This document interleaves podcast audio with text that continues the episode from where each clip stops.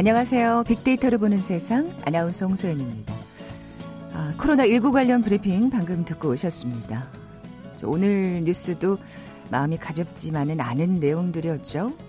이태원 클럽발 감염에 스승의 날을 앞두고 학교, 학원과 또 콜센터 참 지역 곳곳에 다시 비상 상황이 이어지고 있습니다. 하나의 습관을 만들기 위해선 약 100일 정도의 시간이 흘러야 몸에 익숙해진다고 하는데 지난 1월 20일이었죠. 국내 코로나19 첫 확진자가 발생하고 100일이 훌쩍 넘어서 이제 넉 달 가까이 시간이 흘렀나요. 거리두기, 자가격리, 확진자 이런 낯설었던 단어들 이젠 아주 익숙한 일상 속 얘기처럼 느껴지고요. 그동안 참 우리 생활도 습관도 많이 변한 것 같습니다. 코로나 시대가 마무리되더라도 우리 생활은 이전으로 돌아가긴 쉽지 않을 거라는 얘기도 들리는데요. 과연 어떤 모습일까요? 잠시 후 2020 핫트렌드 시간에 포스트 코로나 시대의 키워드와 소비 심리, 빅데이터 자세히 분석해 볼 거고요. 한 주간 화제가 됐던 IT 분야의 핫 이슈 글로벌 트렌드 따라잡기 시간에 이어서 살펴봅니다. 자, KBS 제일 라디오 빅데이터를 보는 세상 먼저 빅퀴즈 풀고 갈까요? 코로나19 사태에 블랙스완의 예가 언급되곤 하죠. 도저히 일어날 것 같지 않은 일이 일어나는 걸 어, 가리키는 용어인데요. 월가 투자 전문가인 나심 니콜라스 탈레브가 그의 저서 검은 백조를 통해 서브프라임 모기지 사태를 예언하면서 두루 쓰이게 됐습니다. 사실 그때도 이 사태 또한 정말 일어날 거라고 생각하지 못했었잖아요. 자, 이와는 다른 의미로 무슨 세계 코뿔소의 예도 등장합니다. 어, 이건 갑자기 발생하는 게 아니라 계속적인 경고로 이미 알려져 있는 위험 요인들이 빠르게 나타나지만 일부러 위험 신호를 무시하고 있다가 결국 큰 위험에 빠진다는 그런 의미죠. 무슨 색 코뿔소라는 시사 용어. 코뿔소의 색은 과연 무엇일까요? 보기 드립니다. 1번 노란 코뿔소, 2번 빨간 코뿔소, 3번 보라 코뿔소, 4번 회색 코뿔소. 오늘 문제가 좀 어려운가요? 이참에 시사용 한번 알아두시는 것도 좋을 거예요. 자, 오늘 당첨되신 두 분께 커피와 도는 모바일 쿠폰 드립니다. 휴대전화 문자 메시지 지역번호 없이 샵 9730, 샵 9730. 짧은 글은 50원, 긴 글은 100원의 정보 이용료가 부과됩니다. KBS 라디오 어플 콩은 무료로 이용하실 수 있고요. 유튜브로도 함께 하실 수 있습니다. 방송 들으시면서 정답과 함께 다양한 의견들 문자 보내주십시오.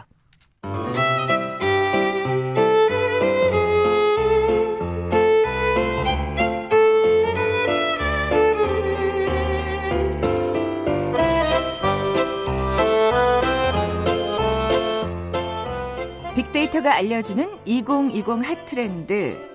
오늘부터는요, 상명대학교 소비자분석연구소 소장이신 이준영 교수와 함께 합니다. 안녕하세요. 네, 안녕하세요. 네, 반갑습니다. 지금 유튜브를 보시는 분들은 우리 이준영 교수님의 잘생긴 얼굴을 보실 수 있을 겁니다. 자, 오늘 첫 시간인데요. 어떻게 이 시간이 또, 어, 진행될까 기대가 됩니다. 네. 음. 어, 오늘 시간부터는 이제 2020 핫트렌드를 중심으로 어, 말씀을 드릴 텐데. 네. 지금 이제 코로나 상황이잖아요. 그렇죠. 그래서 예. 이 코로나란 변수가 엄청난 그 파급 효과를 미치고 있고요. 그래서 요즘에는 AC, BC라는 용어가 등장을 음. 하잖아요. 그래서 뭐 after 코로나, before 코로나에서 그 코로나를 기점으로 해서 엄청난 사회 경제적인 변화 이런 것들이 만들어지고 미래 이제 그런 뉴 노멀 새로운 표준이 예, 자리 잡는다라는 그런 아, 말들이 생겨나고 있습니다. 그래서 네네. 앞으로는 이런 포스트 코로나 관련한 예, 소비 심리 또 소비 트렌드에 대해서 알아보도록 하겠습니다. 네. 자, 오늘 첫 시간 포스트 코로나 키워드와 또 소비 심리에 대해서 자세히 살펴볼 텐데 정말 많은 변화가 일어나고 있어요. 좀 자세히 네. 한번 짚어볼까요? 네. 예. 어, 일단 우리가 제가 이제 그 트렌드 예측 분석하는 작업을 한 10년 정도 했었는데 지금처럼 엄청난 변화, 음. 엄청난 임팩트를 가져오는 그런 이 전무후무한 변수는 처음이거든요. 아, 그렇군요. 예. 예. 엄청난 강력한 변수인데 우리가 이제 이런 것들을 트렌드를 분석할 때 예, 트리거 효과라고 합니다. 음. 예, 방아쇠 효과라고 해서요. 트리거가 방아쇠죠. 그렇죠. 예, 예. 예, 그래서 이제 우리가 트렌드 분석하는 데 있어서는 뭐 환경, 경제, 문화, 시장, 소비자 같은 여러 가지 자료를 데이터를 기반으로 예, 분석을 하는데 이게 우리가 전혀 예상치 못한 사건 이벤트가 터져요. 음. 그러면 이제 전혀 다른 방향으로 어 전이가 된다는 거죠. 네, 네. 이런 부분들. 그래서 아까도 말씀하셨지만 블랙스완 이론이라는 게 있습니다. 예. 그래서 오랜 세월 동안 유럽 사람들이 이제 백조는 에, 모두 하얗다라고 믿었었는데 네. 에, 17세기 말에 이제 영국의 한 자연학자가 호주에서 검은 백조 아. 예, 흑 고니를 발견하게 됩니다. 그래서 기존의 선입견이 일거에 다 깨지면서 아, 사람들한테 굉장히 큰 충격을 주게 되는 거예요. 그래서 이 블랙스완은 도저히 일어날 것 같지 않았던 일이 정말 눈앞에 발생하는 거 아. 이런 것들 코로나 사태가 이제 그런 아, 사태죠. 이제 그러면서 굉장히 많은 변화가 일어나는데 대표적으로 우리가 블랙스완 이벤트 또는 트리거 효과로 예를 들 수 있는 게 예전 세계 경제 대공황이나 네. 또9.11 테러 같은 것도 음. 있고요.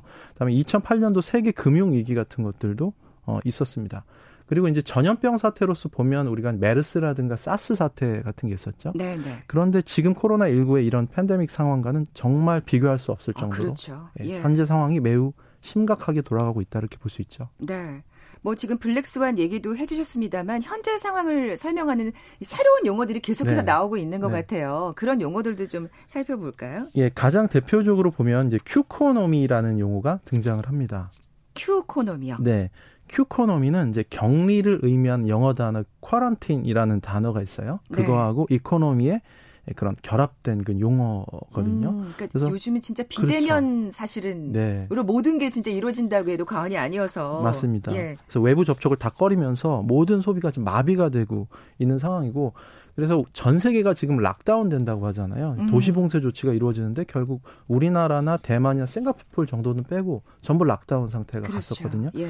그래서 이런 Qconomy 현상이 굉장히 심화가 되고 있고 그래서 이런 개인들의 소비가 마비가 되면 유통 기업부터 해서 지금 제조업까지 큰 타격을 입고 음, 있어서 음, 어제 그저께 이제 그 방송을 보니까 제조업 쪽에 이제 실업률까지도 굉장히 급등하고 있다라는 이런 아. 소식이 들려오고 있죠. 그래서 여러모로 그러니까 네. 여러 어떤 이런 경기를 좀 부양시키고 진작시키기 위해서도 그렇고 또 어려운 분들을 위해서도 그렇고 이 재난지원금이 네. 지금 예 신청을 받고 있잖아요. 그렇죠. 예 효과가 있을까요? 예, 분명 이제 효과는 있겠죠. 네, 네. 근데 이제 문제는 뭐냐면 큐코노의 큐코노미가 기본적으로 대면 소비가 잘 이루어지지 않는다는 그런 특성 때문에 정부가 돈을 풀거나 금리를 낮추거나 이렇게 해도 실물 경제에 진짜 이제 효과가 있을 거냐에 대한 어느 어느 정도 있을 거냐에 대한 그런 부분들이 좀 걱정이 되는 네. 예, 부분들이 있고 그리고 이제 시나리오상 지금 이 코로나가 단기 종식될 거냐 아니면 장기적으로 계속 확산이 될 거냐라는 그런 시나리오들이 있어요. 미리 이제 우리가 선제적으로 좀 예측을 하고 좀 대비할 필요가 있다 봅니다. 사실 이게 길어진다 그러면 네. 예 정말 이 재난 재난지원금의 효과도 아주 미미할 수밖에 없을 네. 테니까요. 뭐 어쨌든 아까 그 비대면 경제 얘기도 했습니다만 이런 거를 또 사실은 그쪽에 계시는 분들은 활용할 수밖에 없는 지금 네. 상황인 것 같습니다. 네, 그렇죠. 예. 그래서 요즘에 보면 집에서 다 온라인으로 주문 많이들 하시잖아요. 그리고 집에서 뭐 영화 같은 거 VOD로 보기도 하고 네. 그 취미 생활 같은 것들 집에서 즐기는 사람들이 많이 생기는데 그래서 이런 어떤 뭐 집에서 모든 것들을 해결하는 이런 것들을 요즘에 homeconomy라는 아, 그런 키워드가 뜨고 있죠. 이것도 또 새로운 예, 용어군요. 예, 그렇습니다. 이거 지금 집에서 모든 게 다 이루어진다고 해도 진짜 과언이 아닌 것 같아요. 예, 그렇습니다. 예. 그래서 예, 요즘 사람들에겐 집이 정말 각별한 의미로 음. 다가오는데 일찍이 이제 미래학자 페이스 팝콘이라는 사람이 사람이 있었어요. 그분이 그 코쿤이라는 키워드를 개념화했거든요. 코코는 이제 네. 영어로 누에 고치라는 아, 예, 예. 그런 뜻이고 일종의 이건 상징이고 메타포입니다. 그러니까 집이라는 곳이 이런 불확실한 그런 위험, 불확실한 사회로부터 나를 단절시켜주는 그런 기능을 하는 거고 아. 또 보호받고 싶은 그런 욕망을 좀 충족시켜주는 공간으로서 역할을 상징하는 건데 이게 또 재밌는 게 2008년도 세계 금융위기 있잖아요. 네. 그 당시에도 굉장히 많은 주목을 받았던 키워드고 음. 지금 현재도 이런 홈코노미 이제 트렌드하고 맞물리면서 코로나 사태라는 불확실성 여기에 대비한 어떤 사람들의 어떤 보호 심리 네. 이런 안전 심리 같은 것들이 반영이 됐다 볼 수가 있겠죠. 네. 지금 문자로 워낙 자기는 낯을 가려서 사실 네. 지금의 생활이 불편하게 느껴지진 않는다라는 네. 문자를 지금 방금 봤는데 그렇다고 하더라도 그러니까 그래요 진짜 아, 그냥 집에 있는 게 제일 안전해라는 생각 때문에 집에 콕 박혀 있다 보니까 좀 네.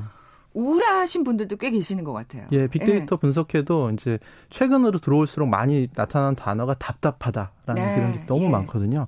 그래서 요즘에 그 코로나 blue라는 말 들어보셨을 거예요. 그러니까요. 예, 우울증이라는 그런 blue, 우울감이라는 blue와 이제 합성된 그런 신조어인데 이렇게 사람들이 너무 힘들어하고 또 무기력증이 무기, 무기력증이 빠지고 불안해하고 소외감 또 스트레스 같은 것들 이런 것들이 생겨나니까 요즘에는 이런 신체적인 방역뿐만이 아니라 심리 방역이라는 음, 이런 키워드가 또 중요하게 떠오르고 있죠. 네. 심리 방역 네. 이거는 또 어떻게 해석해야 될까요? 예, 그래서 마음도 이제 방역을 해야 된다라는 의미인데 특히 요즘에 이제 문제되는 게 코로나 19가 길어지니까 일종의 그 대리 외상 증후군을 이런 호소하는 사람들이 많아지고 있습니다. 어. 실제로 내가 직접적인 전염병의 피해자가 아니더라도 이러한 사회, 사회적인 재난을 계속해서 뭐 눈으로나 아니면 대중매체 등을 통해서 간접적으로 경험하게 되니까 네. 그게 마치 자신한테 일어난 일인 것처럼 굉장히 좀 몹시 불안해하는 그런 증세를 또 경험하는 그런 사람들도 어, 음, 있는 거고요. 음. 그래서 과도한 공포나 이런 불안감이 높아지게 되면 사회적으로도 이제 부작용을 이제 만들게 됩니다. 네. 외국에서 많이 보는 사례가 어, 대표적으로 미국 같은 데서 사재기가 엄청나게 극성을 부렸었잖아요. 아니 근데 정말 이해를 못 하겠는 게 그러면서 어떻게 마스크는 안 쓰고 다니는지 참 답답합니다. 네. 예. 유일하게 우리나라는 사재기가 잘 안 생겼어요. 그러니까요. 공급망 자체가 너무 탄탄하게 돼 있어서 믿음이 예, 좀 예. 있었던 거죠. 네, 네. 근데 이제 사재기 심리를 보면 사람들이 너무 이제 위험 위험하고 불안하니까 큼직한 그 휴지 두루마리 휴지라도 사야 내가 이 상황에서 정말 뭐라도 했다라는 음, 음. 그런 위안감 또 이런 위로감 같은 게 생기기 때문에 네. 이런 사재기를 한다라는 이런 또 해석도 있습니다. 네. 그런 면에 있어서 참 우리 국민들은 대단하다는 생각이 네. 들어요. 뭔가 물론 지금 집안에 박혀 있어서 조금 우울하시긴 하겠습니다만 그리고 또 뉴스를 볼 때마다 얼마나 불안하시겠어요. 그럼에도 불구하고 또 뭔가 굉장히 슬기롭고 현명하다 그럴까요? 네. 그런 부분도 분명히 보이고요. 어쨌든 지나친 공포와 불안은 정말 극물이죠. 네, 그렇습니다. 예. 그래서 공포가 너무 지나치게 되면요. 사실은 감염 공포로 집 밖으로 전혀 나오지 않는 고립과 단절을 또 초래할 수도 있는 거고 네. 또 문제가 되는 건 요즘에 이제 가짜 뉴스라고 하잖아요. 맞아요. 거짓 정보, 또 엉뚱한 소문 이런 걸로 이제 사람들을 잘못된 결정으로 이끌게 만드는 이런 상황들이 예, 나타나고 있다는 부분이죠. 참 항상 그렇죠. 위기 상황에서는 네. 가짜 뉴스가 기승을 부려요. 예, 그래서 네. 이제 우리가 그 이런 것들을 가리켜서 바이러스에 의한 전염병 못지않게 예, 사실은 정보에 의한 전염병이라고 해서 정보 전염병이란 말, 예, 그 신조어로 에피데믹이란 아그 인포데믹이라는 게 있어요. 네, 네. 인포데믹은 뭐냐면 인포메이션하고 어, 에피데믹이라는 그 전염병으로 인해하는 네네. 단어의 합성어죠. 아. 그래서 이런 것들이 더 극심하게 만들어지게 되면 사실은 예전에 가짜 뉴스 같은 거 많이 나왔던 게 대표적으로 뭐 마늘을 섭취하면 낫는다라든가 예. 그리고 소금을 양치하면 낫는다. 아 맞아요. 예. 한 교회에선 정말 소금을 예. 분무기로 뿌리기도 했잖아요. 예. 그렇고 이제 또 참기름을 코 속에 바르면 또 낫는다라든가 숨 참기 시간으로 감염 여, 여부를 자가 진단한다라든가. 아, 저도 이 이거 받아봤어요 이 문자. 예. 그래서 이런 것들이 아. 사실은 굉장히 이제 대중 대중들 사이에서 이제 유행처럼 번지다가 나중에는 결국은 팩트 체크 같은 걸 통해서 진실이 아니라고 음. 판명되는 음. 경우가 많습니다. 결국 이런 가짜 뉴스가 범람하게 되면 어, 대중들이 사실 진짜 정보와 이제 많은 혼로, 혼돈을 일으키게 되는 거고요. 사실 신뢰라는 것은요, 어, 경제학자들이 분석할 때 일종의 사회적인 자본이다라고 표현을 하고 이것을 신뢰 자본이라고 하는 거고 이게 신뢰가 무너지게 되면 이 경제에도 굉장히 악영, 악영향을 그렇겠죠. 어, 미칠 수가 있다는 거죠. 네. 그 진짜 물론 정말 신체적인 방역도 중요하지만 점점 더 이 심리 방역의 중요성이 대두되고 있는 것 같아요. 네, 맞습니다. 예. 무엇보다 이제 심리 방역에서는 어, 단단한 그런 마음가짐이 예, 중요하겠죠. 예, 예. 그래서 또 근데 또 이제 한편으로는 무조건적으로 불안감을 줄이는 거 이런 거는 이제 바람직하지 않다. 아, 이게 진짜 아슬아슬한 줄타기라는 네. 생각이 드네요. 너무 또 불안해하지 않으면 사실은 지금 조금 이 집단 감염, 지역 감염 네. 때문에 지금 문제가 생기는 것처럼 그렇죠. 이렇게 또 이 부작용이 나타날 수 있는 맞습니다. 거고요. 예. 그래서 이제 적정 수준의 이제 불안을 예. 유지하는 게 되게 중요하고 그래서 여키스 도슨 법칙이라는 게 있는데 이게 적정 수준의 각성과 불안 수준을 유지하면 최대의 실적, 최대의 성과를 낼 수 있다라는 이론인데 결국 우리 개인이든 그 회사든 간에 이런 적정 수준의 이런 중용의 길을 지키는 게 대단히 중요한 이런 음. 위기 상황에선 중요한 시기라고 생각을 합니다. 네.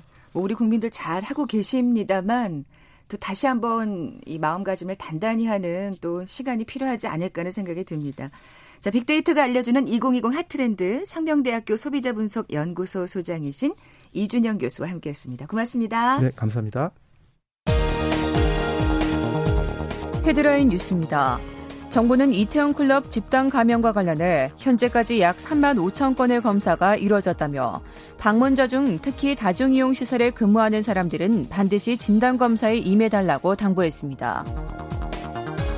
서울 이태원 클럽을 다녀온 뒤 코로나19에 감염된 학원 강사와 관련해 확진자가 2명 더 늘었습니다. 추가 확진자는 이 학원 강사가 강의를 했던 학원에 다니는 고3 학생과 어머니입니다. 정부가 최근 고용 충격에 대응하기 위해 청년과 취약계층을 대상으로 일자리 55만 개 이상을 새로 만들겠다고 밝혔습니다. 직접 일자리 사업도 재개해 공공부문에서 일자리 156만 개를 공급할 계획입니다. 더불어민주당 김태년 원내대표는 21대 국회 원 구성을 신속히 마치고 코로나19 위기 극복을 위한 3차 추경을 통과시켜야 한다면서 야당의 전향적인 협조를 요청했습니다. 미래통합당 이준석 최고위원은 민경욱 의원이 제기하고 있는 4.15 총선 부정선거 의혹과 관련해 당 지도부에서 이 부분에 대해서는 근거 없다고 결론 내렸다고 밝혔습니다. 자녀 입시 비리 관련 혐의와 사모펀드 의혹 등으로 기소된 정경심 동양대 교수가 석방 후 처음으로 재판에 출석했습니다. 정 교수는 취재진 질문에 건강은 쇠약한데 재판에 성실히 임하겠다고 말했습니다.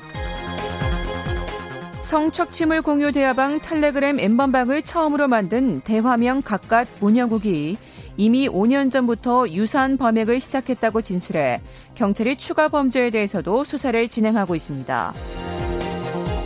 세계보건기구가 코로나19는 절대 사라지지 않을 가능성이 있다면서 만약에 백신이 개발되지 않는다면 세계적으로 면역력이 충분히 생기기까지 몇 년이 걸릴 수 있다고 말했습니다. 지금까지 헤드라인 뉴스 정원나였습니다.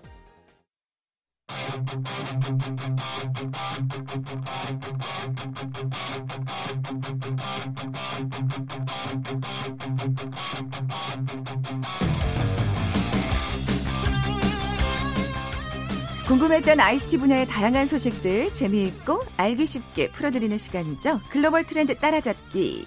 한국인사이트 연구소 김덕진 부소장 나와 계세요. 안녕하세요. 네, 안녕하세요. 김덕진입니다. 네, 먼저 빅퀴즈 내주세요. 네, 코로나19 사태에 블랙스완의 예가 언급이 되죠. 도저히 일어날 것 같지 않은 일이 일어나는 것을 얘기하는데요. 음, 아까 이준영 교수님이 아주 자세히 용어 설명을 해주셨어요. 네, 그렇죠. 이와는 다른 의미로 땡땡색의 코뿔소의 예도 등장합니다. 이것은 갑자기 발생하는 것이 아니라 계속적인 경고로 이미 알려져 있는 위험 요인들이 빠르게 나타나지만 일부러 위험 신호를 무시하고 있다가 큰 위험에 빠진다라는 의미인데요. 어느 색 코뿔소인지를 맞춰주시면 됩니다. 네. 네. 1번 노랑 코뿔소, 2번 빨간 코뿔소, 3번 보라 코뿔소, 4번 회색 코뿔소인데요. 네. 블랙스완하고 비스무리한 색깔을 좀 생각하시면 쉽지 않을까. 뭐 이런 정도의 힌트를 좀 드리고 싶습니다. 아니, 몇몇 분들이 흰색 코뿔소를 보내시는데 보기에도 없는. 네. 어, 이게 제 눈에 네, 회색으로 보이는 게 희색 이건 아닌 것 같은데, 네, 어쨌든, 네. 네. 그렇습니다. 네. 비슷, 비슷한 발음이긴 합니다만 어쨌든 정답 아시는 분들 저희 빅데이터를 보는 세상 앞으로 지금 바로 문자 보내주십시오. 휴대전화 문자 메시지 지역번호 없이 샵 9730, 샵 9730입니다. 짧은 글은 50원, 긴 글은 100원의 정보 이용료가 부과됩니다. 이 블랙스완도 그렇고요. 네. 사실은 이 땡땡 코뿔소도 그렇고 그러니까 진짜 세상에 안 일어날 일, 못 일어날 일은 없다는 생각 항상 아. 그럼요. 그 경계심을 늦추지 않고 있어야 된다. 네. 아니한 생각을 가져서는 안 된다는 생각을 다시금 하게 돼요. 그럼요. 음. 경계심뿐만 아니라 기회도 언제 올지 모르는 세상이 저는 요즘에 진짜 우리나라 이 스포츠가 전 세계 사람들이 다 열광하고 있는 것만 해도 아, 그러니까요. 참 세상이 참 놀라운 일이다 뭐 이렇게 해도 보는데 정말 음. 명과 암 그리고 우리가 불안함 그리고 그 안에서도 있는 기회들 이런 것들을 청취자분들이 좀 같이 우리와 네. 들으시면서 잘 찾으셨으면 좋겠다는 생각이 듭니다. 네. 이 IT 기업들도 마찬가지일 것 같아요. 이게 맞습니다. 이제 위기가 기회가 될 수도 있는 부분이 충분히 있으니까요. 네. 지금 글로벌적으로도요. 이 IT 기업들의 명암이 좀 나뉘고 있는 부분들이 있어서 오늘 그 어. 그 얘기를 좀 하려고 하는데요. 전체적으로 성장하고 있는 IT 기업들이 많은데 그 안에서도 어, 죽어가는 거의 뭐 회사가 망해가는 수준의 IT 회사들도 있어요. 그래서 어. 이두 회사들 그리고 그 안에서 또 생존을 위해서 어, 노력하고 있는 국내 스타트업 얘기까지 좀 같이 해보려고 합니다. 네.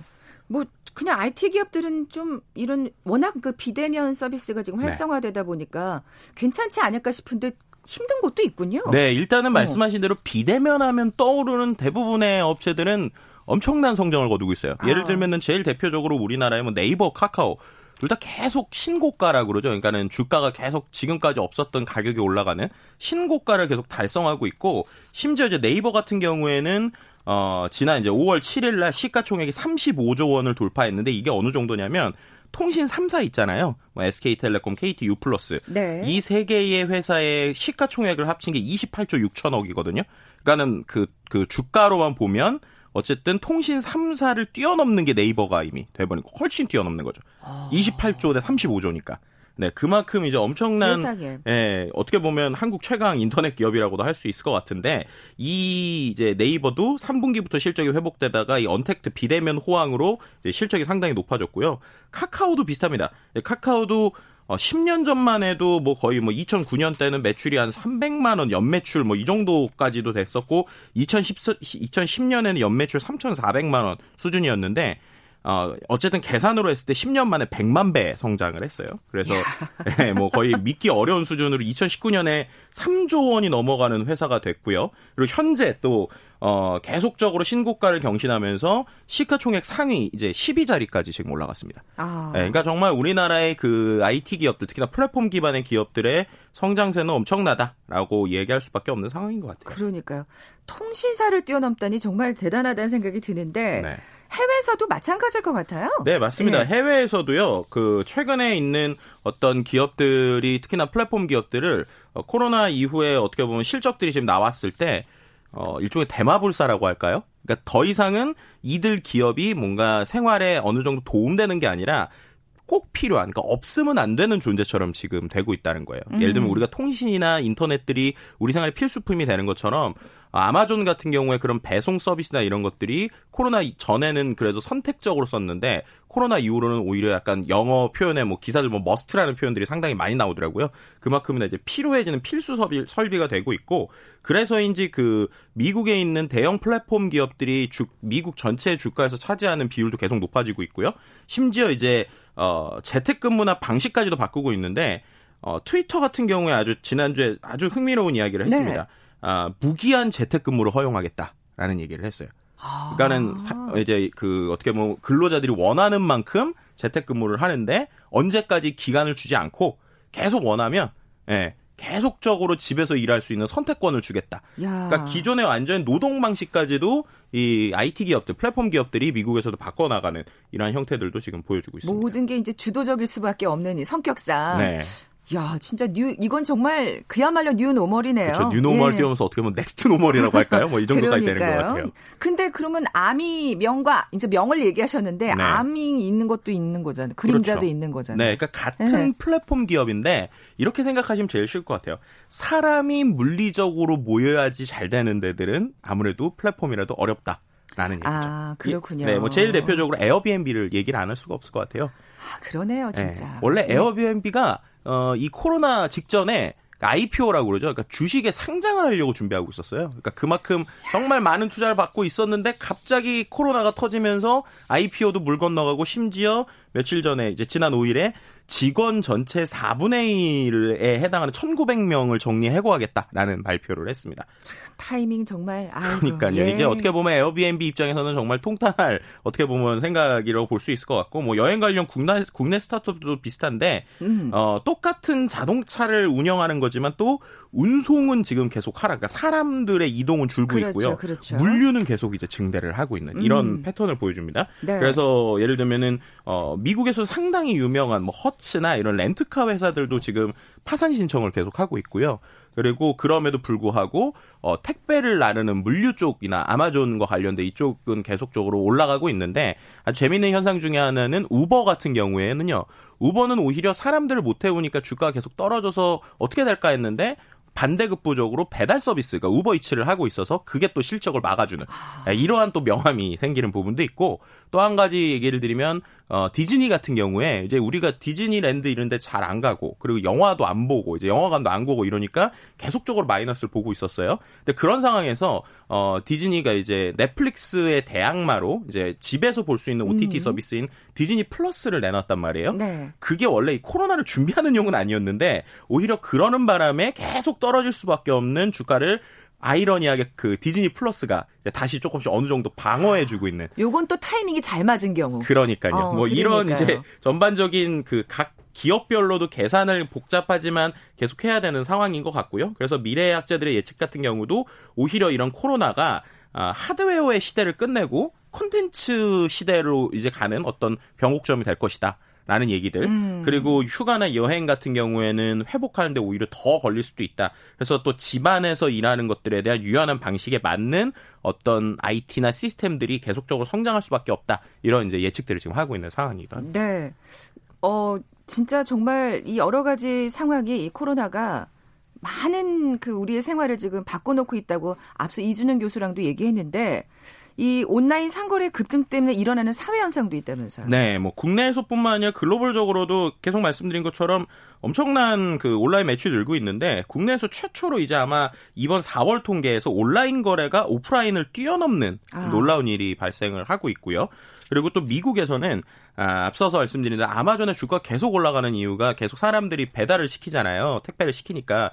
그러다 보니까 아마존은 오히려 일할 사람이 없고 반대로 호텔업들은 지금 인력들을 관, 관리를 못한단 말이에요. 네. 그래서 호텔업에 종사하는 직원들을 아마존에서 지금 임시로 채용하는 예, 이러한 현상들까지 지금 나오고 있습니다. 이게 임시가 아닐 수도 있겠다는 생각이. 네, 그러니까 힐튼 어. 호텔에서 일시해고된 근로자들을 아마존에서 지금 단기 고용하는 방식으로 아. 이런 방식까지 운영이 되고 있는데요. 정말 next normal이라고 할 수 있는 그러니까요. 현상들이 IT에서도 계속 일어나는 것 같습니다. 아니 뭐 어쨌든 실업자가 생기지 않는 건 정말 다행스러운 일이고요. 지금 얘기를 듣다 보니까 그 지금 암인 기업도 분명히 있단 말이에요. 네. 근데 이 위기를 기회로 삼을 또 뭔가의 전환이 필요하지 않을까 변신이 네. 하는 생각이 들어요. 맞습니다. 이제 국내 스타트업들 몇 개 사례 설명드릴 수 있는데요. 오프라인 중심으로 하던 데들이 온라인으로 바뀌고 있고 아. 해외 여행 타겟으로 하던 데들이 국내를 이제 타겟으로 하는 이런 식의 이제 변화들. 네, 예. 보여주고 있고 또 뭐 시장 오히려 이 기회를 통해서 우리나라에서 안 됐던 건강 데이터를 활용을 해서 해외로 수출하는 이런 이제 국내 스타트업들도 있고요. 그러니까 그만큼이나 기회이자 위기가 양면성이 있을 때 결국 그 비즈니스 모델을 바꾸면서까지 생존을 위해서 노력하는 이런 기업들의 특히나 스타트업들의 모습들을 국내에서도 좀 많이 찾아볼 수 있는 상황입니다. 네, 지금까지 글로벌 트렌드 따라잡기 한국인사이트 연구소 김덕진 부소장과 함께했습니다. 고맙습니다. 네, 감사합니다. 자, 오늘 빅퀴즈 정답은 4번 회색 코뿔소였죠. 커피와 도넛 모바일 쿠폰 받으실 두 분입니다. 9987님 축하드립니다. 며느리가 쌍둥이를 임신하셨대요. 참 코로나 blue로 우울한 가운데서도 기쁜 소식입니다. 그리고 3015님 색깔이 많이 헷갈리셨다고요. 이 두 분께 선물 보내드리면서 물러갑니다. 빅데이터를 보는 세상 내일 뵙죠. 고맙습니다.